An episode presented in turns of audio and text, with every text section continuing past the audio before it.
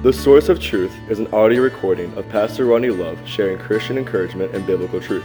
We hope this podcast can help make your path a bit brighter today. Psalms 119, 105 says, Thy word is a lamp unto my feet and a light unto my path. Psalm chapter 4 this morning.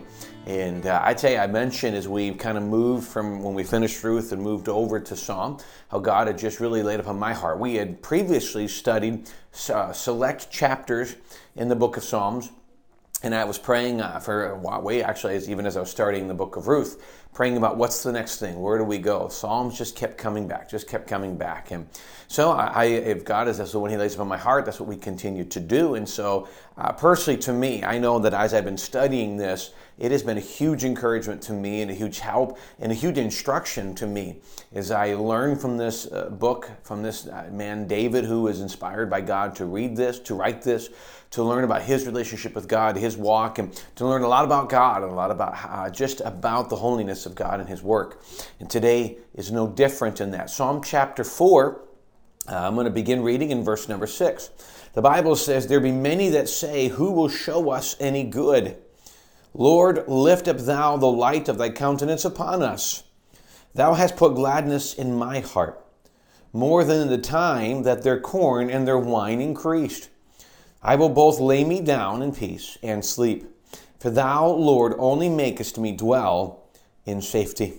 I tell you, when I honestly, be it when I first read this and just kind of kind of read through Psalm four, I got to these three, and I'm okay. This is nice. Uh, but until you until I began to stop for a second, reflect on it, do some study, do some research, I realized how much more are in these three verses than I had initially given credit for. And so uh, we're just going to break this down here over the next couple of minutes. So in verse six, uh, David says this. There be many that say, Who will show us any good? There's two things they say. One, who will show us any good? And then they say, Lord, lift up the light of thy countenance upon us. And so he starts off, there will be many who say, Who will show us any good? Uh, really, well, here's what we look at. We remember David, we're kind of at the second half, chapter, these verses are kind of, you know, 2, 3, and 4, somewhat roaming together. David's still um, in hiding, still running um, running from for his life in reality. And so he's sitting there at a level of discouragement, and there's many around him, many of his army that are with him, and many of them are stating. So he's speaking of people probably around him, and even these, even these faithful men to David are beginning to say simply, "Who will show us any good?" So David, we believe you. We believe in your God. We believe in God. We believe that you are the rightful king. We believe that we are in the right direction. But it just would be nice to see some proof. And I'll be honest with you, probably this is one of the greater battles for an average Christian. You know, we're told that we are to walk by faith and not by sight. And then to define faith, we go to Hebrews in 11, where it says faith is a substance of things hoped for, the evidence of things not seen. Simply, we are asked to follow God and to serve God and to trust in God through faith. And the definition of faith simply dictates something we believe that we cannot see. But yet, I think we all would agree that there are times in our life where we just say, Lord, it really, it'd be nice just to see a little bit of it. Show us some good. Show us that our direction is good. Show us that our decisions have been good. Because sometimes, you know, things happen, we make a decision, and, and you know, the decisions have some negative ramifications, struggles with family, or, or results that come almost immediately, and we feel like, man, Lord, things aren't working wonderfully, aren't really good, what's going on? And we begin to wonder. And Satan wants us to believe that. See, Satan Satan is, is part of the true impulsive nature of our culture. Everything needs to be now. And so when we make a decision or we follow the Lord or step in obedience, we immediately expect Satan says, well, if you don't, God doesn't bless you immediately, then obviously he's lying. Let me give you an example. Throughout the years, I've heard of people, and some have talked to me, where God has laid upon their heart to uh, start tithing, to start giving financially to the Lord. And one of the things the Bible does teach, one, that we don't give grudgingly or of necessity. We give cheerfully out of obedience and worship to God. But it also says that God will give us back what we give. And simply the principle is you cannot outgive God. Now, what happens is people have preached, and some can wrongly think, well, that means if I put $100 in the offering plate, then I'm going to get 1000 this week and I'm going to become wealthy. And that's not at all what God was teaching. God will take care of us, God will provide for our needs, and then above and beyond that, give.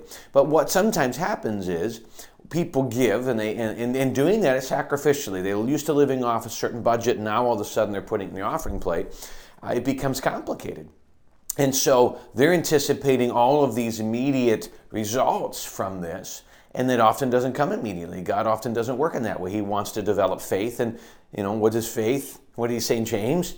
Let the trying of your faith work patience, work maturity, and and really patience develops maturity. I recognize God because I've run brought through mature, uh, through patience. And what it is, is I don't do something for the blessing and the result, or hey, I'll do this if I get. When I give, when I serve, when I do, I do it solely for God. And so God wants us to understand that. So sometimes we it immediately doesn't happen, and so we we wonder, Lord, have I made the right decision? We another idea was, okay, I want to witness to some friends, I want to witness to some family members, and God's been speaking to me, so I do it. And the moment I do it, I'm expecting that I, I finally obey. I go to my family members, I go to my neighbors, and I'm I'm expecting all of them just to immediately acknowledge, get saved, come to church, and and it doesn't happen. And we say, Lord, wait a minute, I'm, I'm, I'm obeying, I'm following in obedience why? We make decisions as husbands or wives and we're waiting for immediate results in our home and our marriage. Here's the premise it is easy, just like these men said. Lord, will you show us any good? What happens is we can, if we're not careful, become frustrated in the living by faith and not by sight. Um, we can become discouraged, become frustrated, and a lot of it simply comes, at least in my experience from my own life, is when we're comfortable and things are good, we don't see the need for prayer. We don't see the need for God's word in our lives. And so uh, we kind of just put it off because it's often trials that, that drive us back to prayer and drive us back to the Bible. And so, in that, we kind of just can become um, lax with this, and then all of a sudden we find ourselves struggling again in this area. And then we, when kind of like David, Lord, or kind of like Gideon, you know, the Gideon's fleece, we want to see some immediate answers to what God's asking us to do. And that's what he's saying. He says, Who will show us any good? Obviously, there's a level of frustration here going this. And they say, Lord, lift up the light of thy countenance upon us. Lord, let us see some good. Let us see some proof. Lord, please um, light. Now, can I tell you one thing unique in that phrase is the light of thy countenance. Really, what we should be looking for is less about the material results and just saying, Lord, are you going to be enough? Let's continue on and we'll finish that thought in a second. Verse 7 David said this Thou hast put gladness in my heart. Notice how the first verse referenced the idea of us, all of us. And David said, Well, I can't speak for everyone else, but let me talk about me. I can't speak of my, uh, you know, other church members or other family members or people that I know. But what, and I know this is the frustration, but Lord, let me speak for a little bit on my behalf. Thou hast put gladness in my heart. Catch this more than in the time that their corn and their wine increased. So he says, You have filled me in, in gladness in my heart more than in great harvest, which great harvest, by the way, because that was a large portion of economy in the world, basically the main source of economy in that time.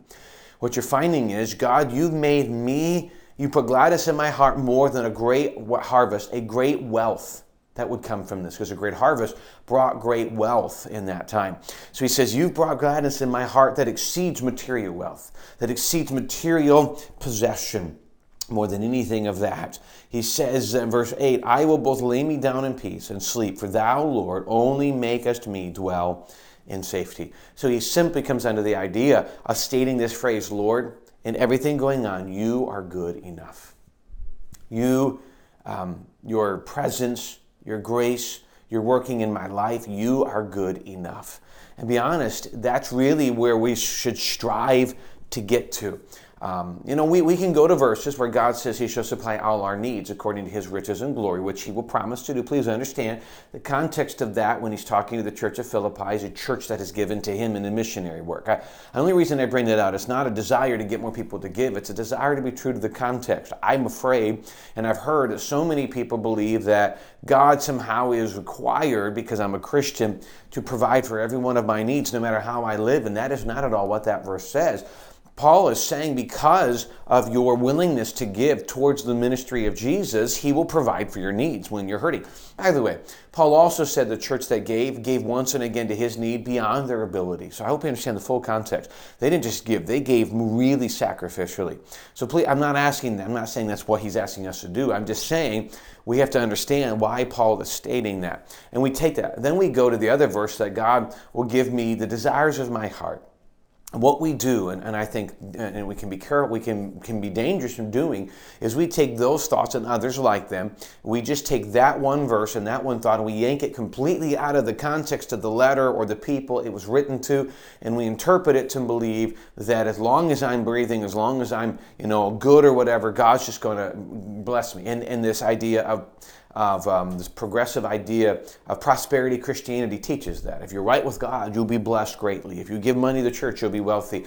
God never promised that. God never promised that.